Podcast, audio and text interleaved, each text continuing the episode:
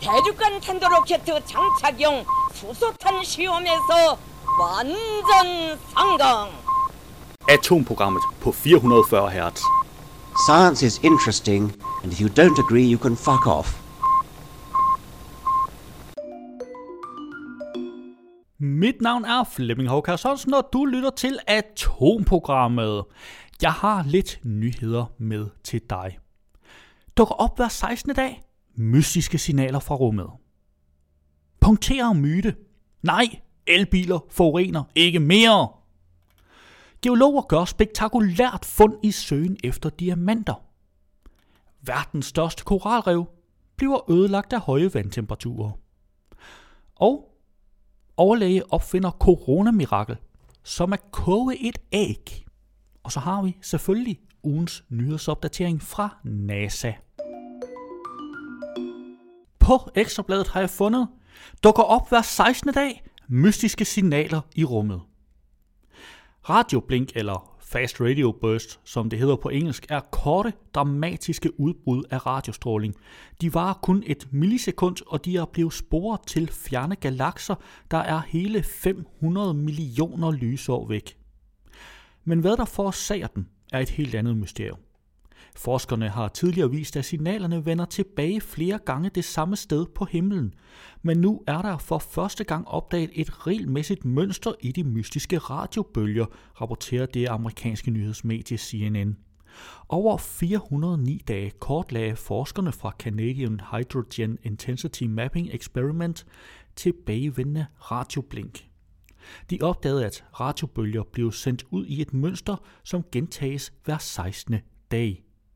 Rapporten er endnu ikke officielt offentliggjort, men det er allerede en snack blandt verdens rumforskere ifølge astronom Robert Cumming ved Onsala Space Observatory. Radioblink er et af de største mysterier inden for rumforskning. Det er også et af de største forskningsområder, og i løbet af de sidste 10 år er der blevet gjort nye fund inden for emnet, siger han. Gennembruddet er vigtigt for den videre forskning i oprindelsen af radioblink, siger han. De har været i stand til at observere dem mere og mere ved at prøve at finde ud af, hvor de kommer fra, og så se efter mønstre. Nu har man opdaget en form for regelmæssighed, og man kan derfor begynde at finde ud af, hvad det egentlig er, det handler om. At signalerne skulle være en hilsen fra udenjordisk liv, er usandsynligt, siger Robert Cumming. Når der sker mystiske ting, så er aliens som regel det første, som mange mennesker tænker på. Men der er ingen forskere, der tror på det. Mange mennesker tror, at radiobølger kommer fra neutronstjernerne, altså rester af døde stjerner. Nogle tror endda, at de stammer fra sorte huller, der fordamper, eller at de er forårsaget af neutronstjerner, der roterer, såkaldte pulsarer. Men nu kommer en ny, forbløffende teori fra en prisbelønt Harvard-professor. Radioblink er ekstremt stærke og kraftfulde, når man tænker på, hvor korte de er og hvor langt de er væk. Vi har ikke identificeret en mulig naturlig årsag. En kunstig kilde er værd at overveje og undersøge, siger professor Avi Loeb fra Howard uh, Smithsonian Center for Astrophysics til The Independent. Avi Loeb og hans kollega Manasvi Lingham præsenterer deres tese i en artikel, der er blevet offentliggjort i The Astrophysical Journal Letters med navnet Fast Radio Burst from Extragalactical Light Sails. Ifølge dem kunne radioblinkene være signaler fra en fremmed udenjordisk civilisation. Denne civilisations radiosender vil være lige så store som planeter for at nå den krævede styrke. Noget, der kan virke som en umulighed at skabe, men som ifølge Evid og Manasvi er tænkeligt. De to rumforskere spekulerer også over, om radioblinkene kan være en læk fra enorme rumfartøjer. Kraften af radioblinkene er så stor, at de ville kunne drive et skib, der er 20 gange større end vores tids moderne krydstogsskibe. Det er stort nok til at være i stand til at transportere levende passagerer gennem interstellare eller endda intergalaktiske afstande, siger de. Du kan selvfølgelig finde et link til hele artiklen i show notes.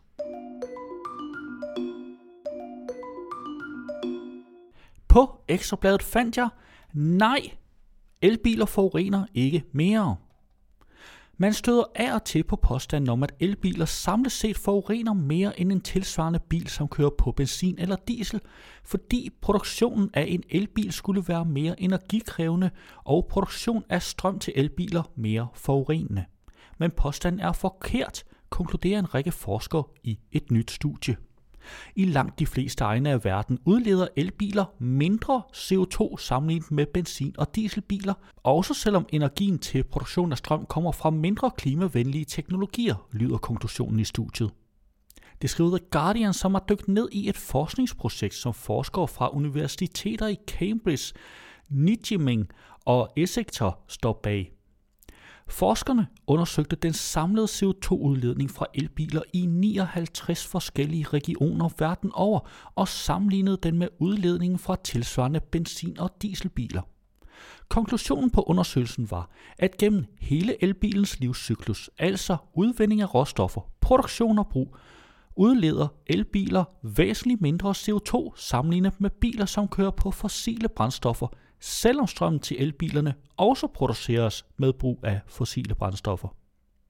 Forskerne fandt ud af, at i 53 ud af 59 regioner, som dækker 95% af verden, udleder elbiler mindre CO2 sammenlignet med fossildrevne biler, og kun i lande som Polen, hvor der bruges meget kul til at producere strøm, er det omvendte scenariet.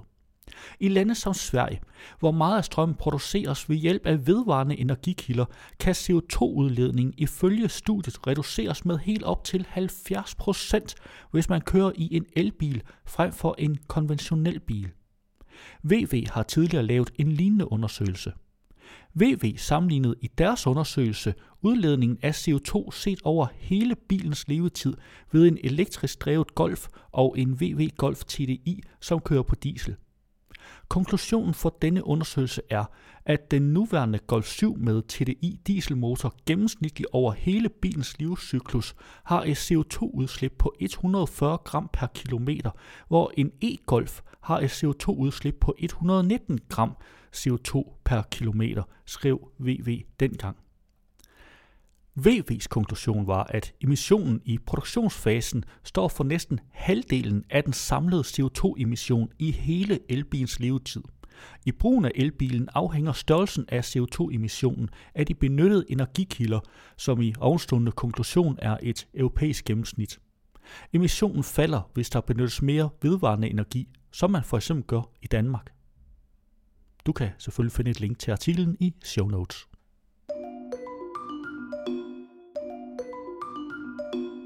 På Ekstrabladet fandt jeg. Geologer gør spektakulært fund i søgen efter diamanter. Egentlig søgte to forskere efter diamanter i Baffin Island mellem det nordlige Kanada og Grønland. Men så støttede de tilfældigt på et banebrydende fund. Fortiden var skudt op fra dybt under jordens overflade, og med sig bragte den små stykker af et elgammelt kontinent, kaldet det nordatlantiske kraton. Fragmenterne, der blev fundet, stammer fra Arkarium, jordens ældste geologiske periode, skriver Science Alert. Og opdagelsen betyder, at forskerne nu har fundet 10% mere af kontinentets formodede størrelse. Det skriver British Columbia University i en pressemeddelelse. Kratoner er milliarder af år gamle og stabile jordskorpssegmenter, som udgjorde en stor del af jordens dybe undergrund tidligere i planetens geologiske historie. Det nordatlantiske kraton blev gradvist knust af kontinentalpladerne for omtrent 150 millioner år siden, og i dag er der kun brudstykker tilbage. Fragmenterne fra det er blevet fundet i Skotland, Labrador i Canada og Grønland, men forskerne havde ikke forventet at finde dem ved halvøen Hall Peninsula i det sydlige ende af Baffin Island, Canada. At finde de her stykker er ligesom at finde et tabt puslespilsbrik, fortæller geologiprofessor og medforfatter på studiet Maja Korpylova fra British Columbia University i pressemeddelelsen. De kanadiske forskere har undersøgt såkaldt kimberlit, der er en bjergart, som ofte indeholder diamanter. Kimberlitter blev formet for millioner af år siden mellem 150 til 400 km under overfladen, og herfra presses nogen op til overfladen af geologiske eller kemiske processer. Indimellem følger der også diamanter med op fra dybet. For forskere er kimbolitter underjordiske raketter, som samler passagerer op under deres rejse mod overfladen, fortæller hun i pressemeddelelsen. Passagererne er solide stumper af klipper, der har et væld af detaljer med sig om forskellige geologiske tiders forhold dybt under vores planets overflade. Prøverne i studiet kommer fra undergrunden 200 km nede. Tidligere har undersøgelser af det nordatlantiske kratons udbredelse været baseret på prøver af hule sten, der formes et sted mellem 1 og 10 km under jorden. Vores forståelse af det elgamle kontinent er både bogstaveligt og symbolsk gået meget dybere, siger hun i pressemeddelelsen.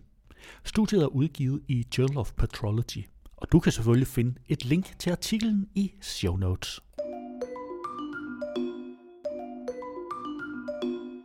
På ekstrabladet fandt jeg, verdens største koralrev bliver ødelagt af høje havtemperaturer. Det australske koralrev, Great Barrier Reef, der er verdens største af sin slags, er igen blevet ramt af store blegningsskader.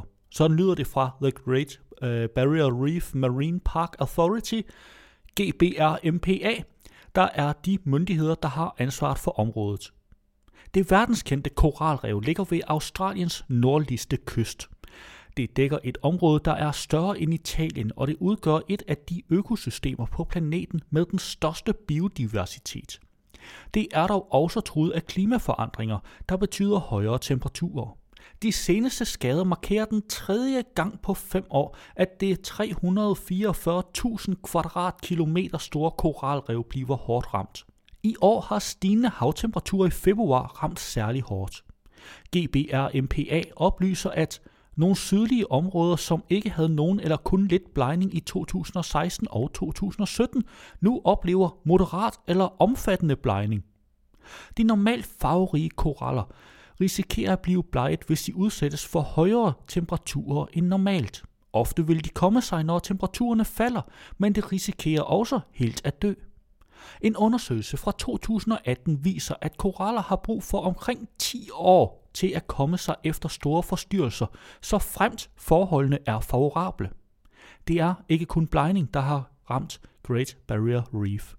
Et udbrud af en særlig søstjerne, der spiser koralrev, samt skader fra kystudvikling og cykloner, har også medført store skader. FN har advaret om, at hvis globale temperaturer stiger med halvanden grad, så vil 90% af verdens koraller dø. I august blev Great Barrier Reefs fremtidsudsigt for første gang beskrevet som meget ringe. Du kan finde et link til artiklen i show notes. På Ekstrabladet fandt jeg, overlæge opfinder coronamirakel, som at koge et æg. Han kalder det selv en MacGyver-løsning på verdens problemer med at skaffe coronatest, og den er lige så simpel som den er genial. Overlæge Anders Fromsgaard, forsker i virus på Statens Serum Institut, har opfundet en metode, som løser flaskehalsen med udstyr til tests. Det vi lige har udviklet igennem de sidste par uger er en alternativ metode, som er helt uafhængig af robotter, kits og kemi, siger Anders Fromsgaard. Vi gør noget så simpelt som at tage en svælgeprøve ved podning og varme det op til 98 grader i 5 minutter. Det giver faktisk et lige så godt resultat, som hvis man kører det på de dyre, fine robotter, forklarer virusforskeren. Coronaepidemien har skabt en enorm efterspørgsel på tests, og derfor sendte det hårdt virusplagede Spanien en nødmail ud. I går blev jeg kontaktet af vores kolleger i Spanien, som var fortvivlet og spurgte, om nogen kunne hjælpe, fordi de var løbet tør for reagenser. De kunne ikke teste flere, siger Anders Fromsgaard. Det gjorde indtryk på mig, at Spanien sender en nødmail ud, fortæller han. De tre forskere bag den nye metode, hvor den ene er Anders Fromsgaards datter, sendte straks metoden til deres kolleger i Spanien og andre lande. Det vil sige, at spanierne nu kan køre videre med tests. De er lykkelige i Spanien, og vi får lykønskninger fra flere af vores europæiske kollegaer, fortæller Anders Fromsgaard. Der har også været flaskehalse i Danmark i forhold til coronatest. Derfor er sundhedsmyndighederne lige nu i gang med at udbrede den nye testmetode. Vi har lige haft et møde med de mikrobiologiske afdelinger herhjemme, som nu vil forsøge at sætte det op, fortæller Anders Fromsgaard. De er allerede prøvet i Odense med gode resultater. Der er to trin i en coronatest. Først skal man have såkaldte RNA-gener isoleret, og det er på trin 1, der er flest testflaskehalse i Danmark og store dele af Europa. Det skyldes, at store leverandører som Roke og Kiagen ikke kan følge med efterspørgselen i Danmark såvel som i resten af Europa. Trin 1 kræver normalt store robotter, som for eksempel kompasmaskiner fra Roke, og der skal man til hver eneste prøve have et kit, noget kemi, reagenser og nogle plastikvarer, så maskinerne kan køre, forklarer virusforskeren. Med den nye opvarmningsmetode kan landenes sundhedsmyndigheder nu helt undgå at være afhængige af de store producenter. Det kan da godt være, at leverandørerne bliver meget sure på mig, men hvad skulle vi dog gøre, siger Anders Fromskov. Så spørger journalisten, bryder I nogen ophavsrettigheder? Er du varmt op i 5 minutter? Nej, det er som at koge et æg. Der er lidt MacGyver over metoden. Forskning møder opfindelser, siger han. Anders Fromsgaard har arbejdet sammen med sin datter, Ph.D.-studerende Anna Fromsgaard og seniorforsker Maiken W. Rosenstjerne på den nye metode. Og du kan selvfølgelig finde et link til hele artiklen i show notes. Ja, og havde du så hørt radioudgaven i stedet for podcasten, så ville der her have været This Wicked NASA. Men vi har kun tilladelse til at sende den i radioen, ikke i podcasten. Du kan dog finde et link til den i show notes. Det var hvad jeg havde for i dag. Vi løs ved næste uge, samme tid, her på kanalen.